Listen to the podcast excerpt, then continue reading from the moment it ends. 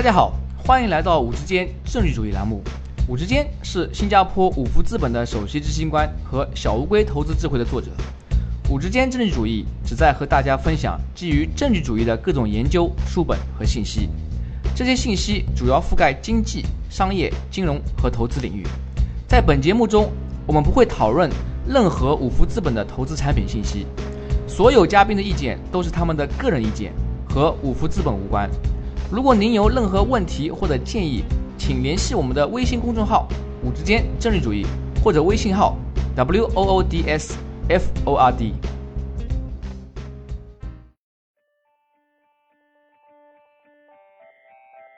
各位听众朋友，大家好，欢迎来到“五之间政治主义”栏目。今天我的嘉宾是美国康奈尔大学的助理教授崔耀先生。崔教授拥有清华大学工学学士学位。和密西根大学工商管理博士学位。崔教授的研究兴趣包括收益管理、运营管理、共享经济以及供应链技术革新。今天我们要讨论的话题是对共享经济征税会带来哪些后果。崔教授您好，欢迎来到我们的节目。你好，志坚啊，很高兴来到你的节目。能否简短的总结一下您和共同作者合作的研究论文？Tax-induced inequalities in the sharing economy 中的研究背景和核心结论，该研究发现有何与众不同之处？嗯，好的。那首先呢，让我来简要的介绍一下我们的研究背景以及啊研究课题。在近些年来呢，无论是在中国、美国还是其他的很多国家呢，我们都看到了共享经济体的飞速发展。其中比较具有代表性的共享经济体呢，就是共享房屋。也就是说，业主可以在像爱彼迎这样的网站上呢，将自己的房屋以短期出租的方式租给客户。那在美国呢，在爱彼迎刚刚起步的几年里，顾客在预订房屋时其实是不需要缴纳任何居住税的。这一点呢，和传统酒店是不一样的，因为在预订传统的这个酒店房间时呢，客户是需要额外缴纳居住税的。那随着房屋共享经济体的不断的发展壮大呢，业界啊也开始讨论是否应该对爱彼迎也征收跟酒店一样的居住税。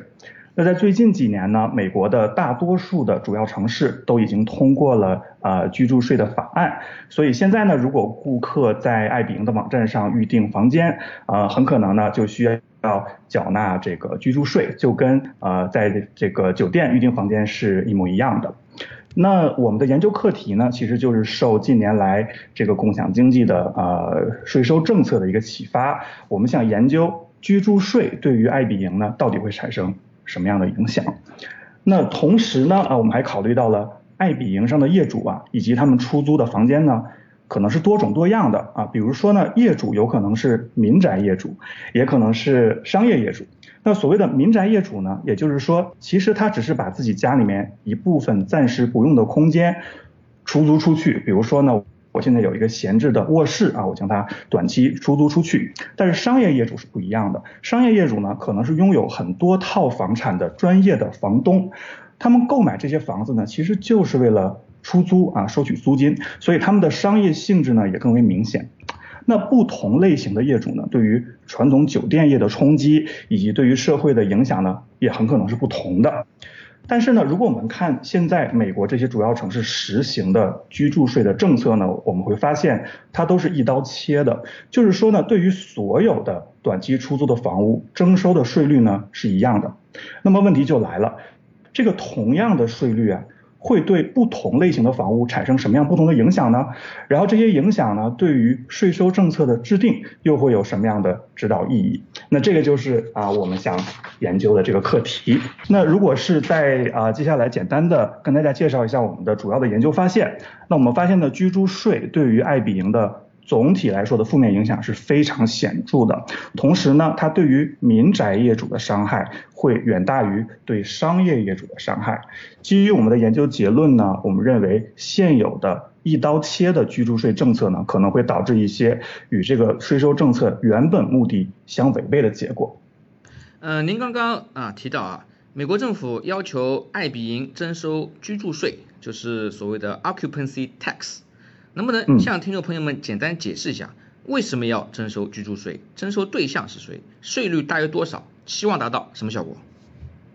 嗯，好的。那下面呢，我给大家介绍一下这个居住税要推出的呃原因。呃，根据我们对于业界的了解呢，对爱彼迎要求征收的这个居住税呢，主要是来自于两个方面的考虑。那第一个方面呢，就是说随着这个爱彼迎的飞速增长啊，它其实也产生了一些负面的社会效应。就比如说呢，爱彼迎上它很多的业主呢，其实是刚才我们所提到的商业业主。那这些商业业主呢，他们同时拥有多套房产。那这些人呢，在没有爱彼迎的时候，他们其实会采用长期租赁的一个方式，就是比如说按月啊来租给租户。但是现在呢，爱彼迎向他们提供了按日啊按天来租的这个机会，那这些业主呢就可以赚取更多的收入，因为他们可以啊收取更高的日租的费用。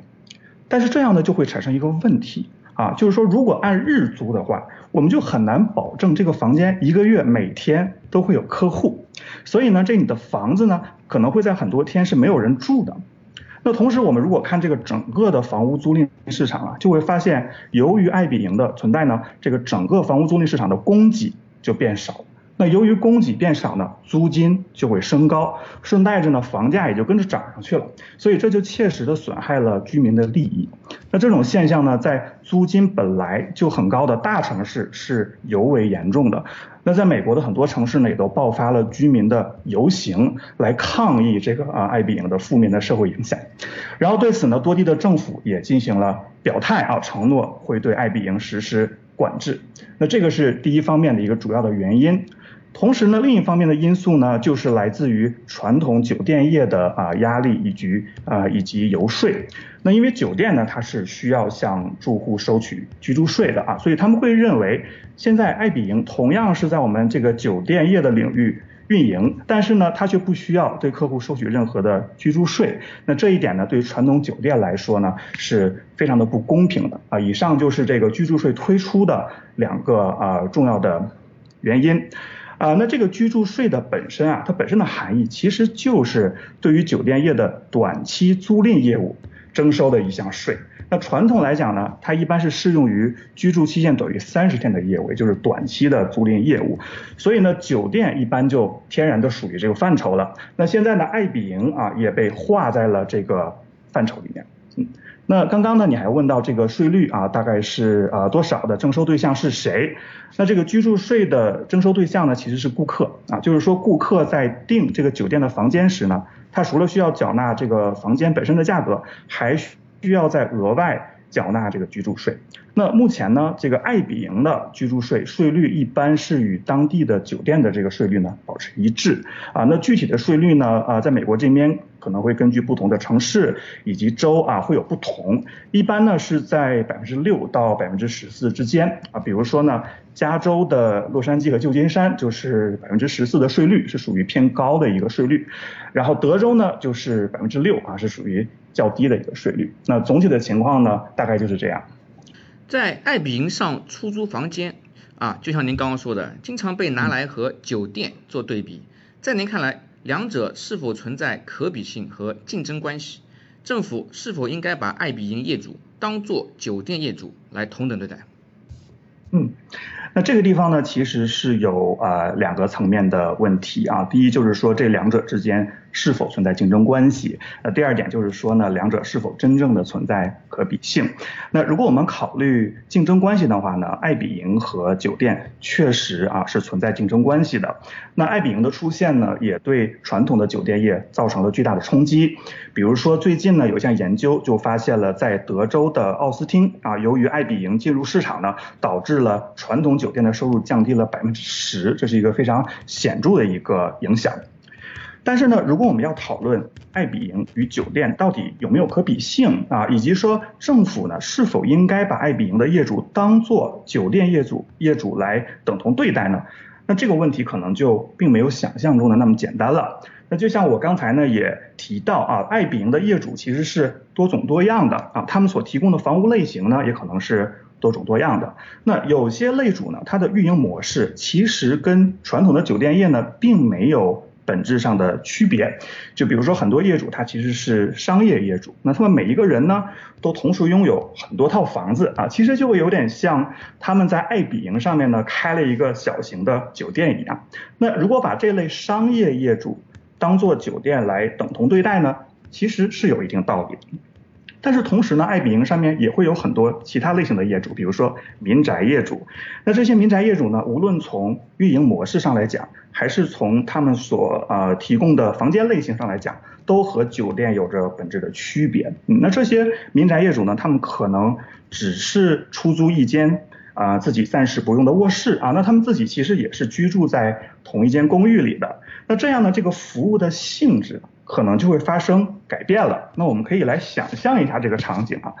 就是如果你住在这样的一个房间，其实呢，你就是在和一个当地的居民共享这套房子，你们在共享这个空间。那你们可能啊，你们会见面，你们会聊天啊。这个业主呢，他可能会给你介绍当地的呃风土人情。那这样呢，就产生了一个社交的价值。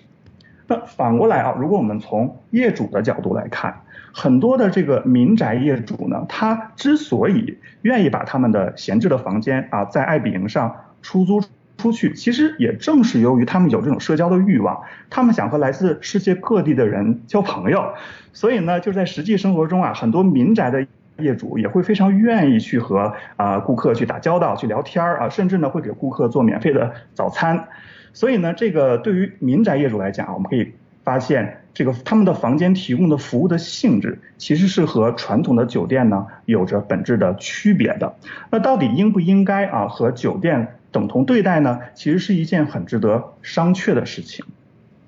那我们现在啊来看一下啊您啊这个研究啊，为了研究居住税对于爱彼迎业主和营收的影响，你们主要收集了哪些数据？覆盖哪些城市？跨越多少年？包括多少业主和短租交易？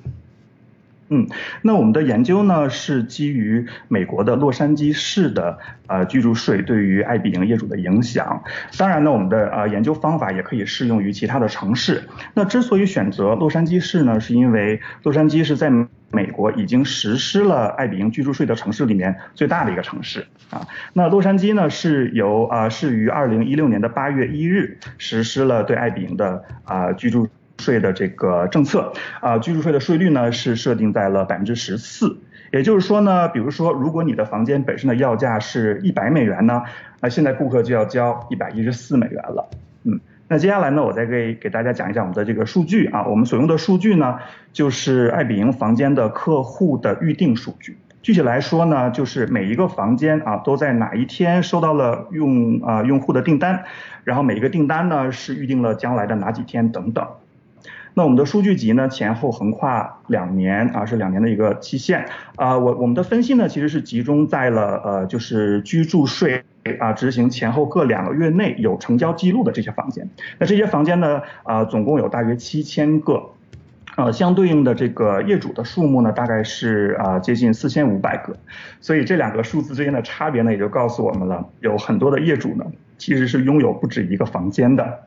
那最后呢，如果是从这个成交量上来看啊，在我们的数据中呢，每一个房间每周啊平均订出的是三点七天，然后每周的平均收入呢大约是五百美金，嗯，就是这样一个情况。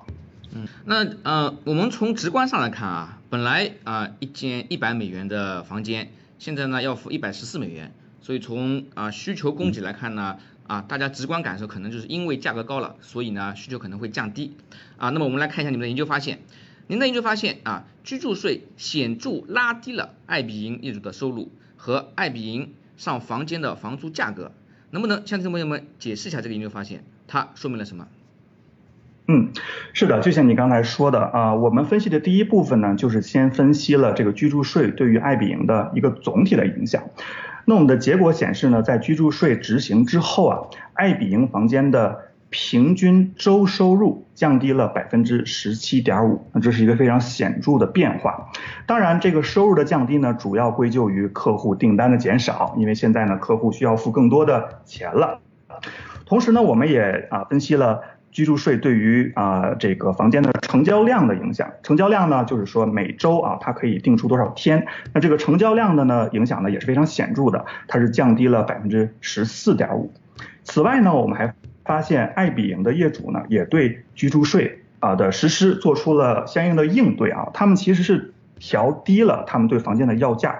那这就可以理解为什么呢？就是现在呢。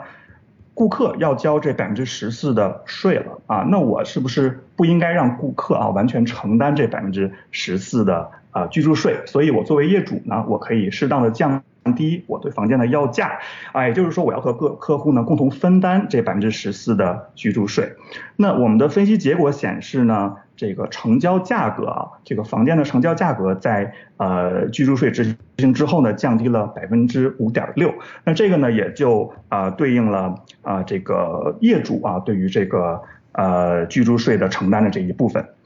但是啊，总体来看呢，这个居住税对爱彼迎确实是产生了非常大的冲击，也显著的拉低了爱彼迎业主的收入。您的研究同时发现，爱彼迎上出租自己房子的民宅业主啊，就我们刚刚提到过有两种业主嘛，民宅跟商业业主。嗯。啊，民宅业主受到居住税的影响程度远远大于商业业主，能不能解释一下这个研究发现？嗯，好的。啊，刚才呢，我们是已经提到了这个民宅业主和商业业主之间的一个啊区别。那我们其实可以进一步来想一下，这两类的业主对于社会的影响会有什么不同？首先呢，我们可以看一下民宅业主。那民宅业主呢，他其实只是说把自己这个公寓里面一部分啊不用的闲散空间啊出租出去。那对于这些人呢，如果现在没有爱彼迎的话啊，很可能你这些啊暂时不用的这个卧室也好，或者是其他房间也好，也就空在那儿了。所以从这个角度上来讲呢，民宅业主我们可以把它理解为是一种对于社会闲散资源更为有效的利用方法，而且它也更符合共享经济本来的定义。但是呢，商业业主的情况就完全不同了。对于商业业主呢，如果现在没有爱彼迎，他们也是要把这些房子租出去的。那他们怎么租呢？他们就会在长期租赁市场上，比如说按月来租出。这其实也就是他们原本的状态了。但是呢，现在他们有了爱彼迎，所以他们就可以用日租的方式赚取更多的钱。但是呢，刚才我们也提到了，这样就会导致他们的房子其实会有更多的天数是在空着的。这其实呢，也就造成了一个社会资源的浪费啊，也会也就导致了房屋市场价格上涨这样一个社会问题。所以呢，我们可以看到两种类型的业主啊，他们对社会的影响其实是截然不同。那民宅业主呢，他是可以给社会创造价值的，但是商业业主呢，反而会给社会带来啊一些问题。那现在呢，假如说我们有了这个居住税，那如果这个居住税它对民宅业主的伤害更大呢，我们就会认为这个税收政策其实是存在要改进的空间。那我们如果观察美国啊这些城市现有的居住税的政策呢，他们都是采取一刀切的一个政策，也就是说对所有的业主都收取同样的税率。但是我们在研究中发现啊，在这样一刀切的税率下呢，民宅业主反而受到了更大的伤害，就是说他们的收入啊，相对于商业业主来讲降低的更多。所以这就说明了税收政策呢，反而产生了一个事与愿违的结果。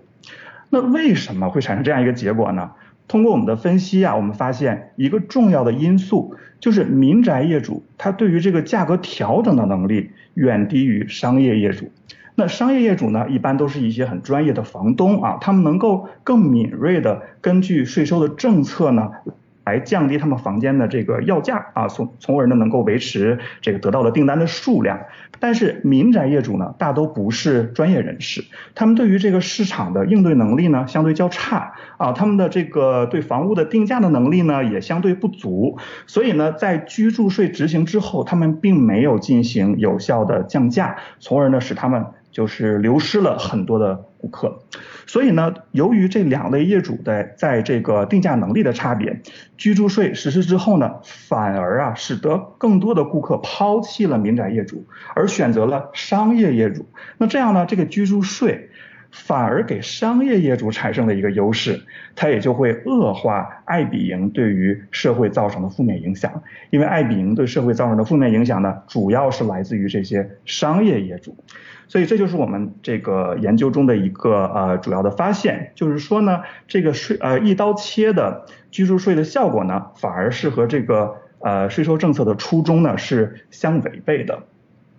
呃，那我们呃顺着您的逻辑啊，把这个问题往下想，就是说爱彼迎上面呢有两种业主，民宅业主和商业业主啊，我们现在假定民宅业主是好的，商业业主呢是不好的。啊，然后呢，如果要改进这个呃目前一刀切的居住税，那么一个改进方向就是分开，比如说我向民宅业主征收更低的税，向商业业主征收更高的税，啊，是不是这么一个呃逻辑？是的，这个确实就是呃，基于我们的研究发现呢，我们能给出的一个很重要的一点建议了。对，呃，根据我们的研究发现呢，我们确实呃给政府的建议就是应该尽量的避免一刀切的呃居住税的税率。那对于共享经济的税收管制呢，应该要尤其考虑到共享经济参与者的多样性啊。那以爱彼迎为例呢，我们就应该考虑到这个居住税呢，对于不同类型的业主会产生不同程度的。影响，那我们认为呢，啊，对商业业主和民宅业主征收不同的税率呢，会使得税收政策更有效的达到预期效果。比如呢，我们可以对那些呃出租整套房的这种商业业主呢，征收较高的税率，而对于那些只是出租自家啊这个公寓部分啊闲散空间的民宅业主呢，征收较低的税率，甚至呢不收税。这样呢，一来能够进一步呢抑制这种商业业主啊在爱彼迎上面的扩张啊，迫使他们能够回到长期的租赁市场中去；二来呢，也能够更好的保护民宅业主啊，也使爱彼迎。啊，回到更原汁原味的一个共享经济的状态。嗯，我们这个节目啊，嗯，大部分都是中国听众啊。那么爱彼迎在中国有业务，同时呢，中国也有很多类似于爱彼迎的共享经济平台，比如途家。那在您看来啊，我们应该向比如爱彼迎中国啊或者途家上的业主征税吗？或者是不是也应该啊按照我们刚刚讲的逻辑，分民宅和商业业主啊分开进行征税？嗯，那基于我们的研究发现呢，呃，对于这个共享经济的征税，确实会对共享经济本身呢产生巨大的影响。所以呢，如果现在啊，在一个地区呢，这个共享经济已经极大的伤害到了呃，比如说房屋市场或者是其他的一些相关产业呢，税收啊，确实是一个有效的抑制共享经济的手段啊。那像刚才我们也提到，如果用税收的政策来管制共享经济呢，呃，一个更有效的。方法就是说，呃，根据这个不同类型的业主啊，来呃这个执行不同的税率。那如果我们这个放眼这个全球范围啊，就是从其他国家吸取一些经验呢，呃，比如说在美国，现在其实是有越来越多的城市以及州啊，开始对短期租赁共享经济呢征收。居住税，那在其他的呃国家和地区呢，也是有越来越多的呃国家和地区，比如说法国和德国的部分地区也开始对短期租赁共享经济呢征收这个居住税。所以大的趋势呢，确实是有越来越多的政府呃对共享经济呢开始实施了呃管制。那刚才呢，我们提到了呃我们研究基于我们研究发现呢，我们可以给出的第一点建议就是说应该尽量避免。一刀切的啊居住税的税率，那同时呢，我们还会给出第二点建议啊，我们认为呢，应该鼓励像爱彼迎这样的公司对业主提供定价咨询的一个服务，帮助业主呢把这个价格定得更正确一些。那根据我们的研究发现呢，呃，这个民宅业主啊，他之所以受到居住税的打击较大呢，一个重要的原因就是他们并不能够做出正确的定价调整。那如果爱彼迎能够向业主提供一些最优定价的建议啊，其实就可以弥补民宅业主和商业业主之间定价能力的差距。那这样呢，也就能够保护民宅业主啊，也使得这个税收政策呢能够达到应有的效果。嗯，那以上呢就是我想跟大家分享的呃一些对于这个共享经济呃税收政策的建议。好的，呃，由于时间有限啊，我们今天谈话就到此为止。在节目最后，您还有什么建议或者想法，想和我们听众朋友们分享一下？基本上就是以上这些了。嗯，谢谢你的邀请，也祝你的频道越办越好。谢谢收听五之间政治主义频道。如果您有任何问题或者建议，请联系我们的微信公众号五之间政治主义，或者我们的微信号 w o o d s f o r d。祝您有美好的一天。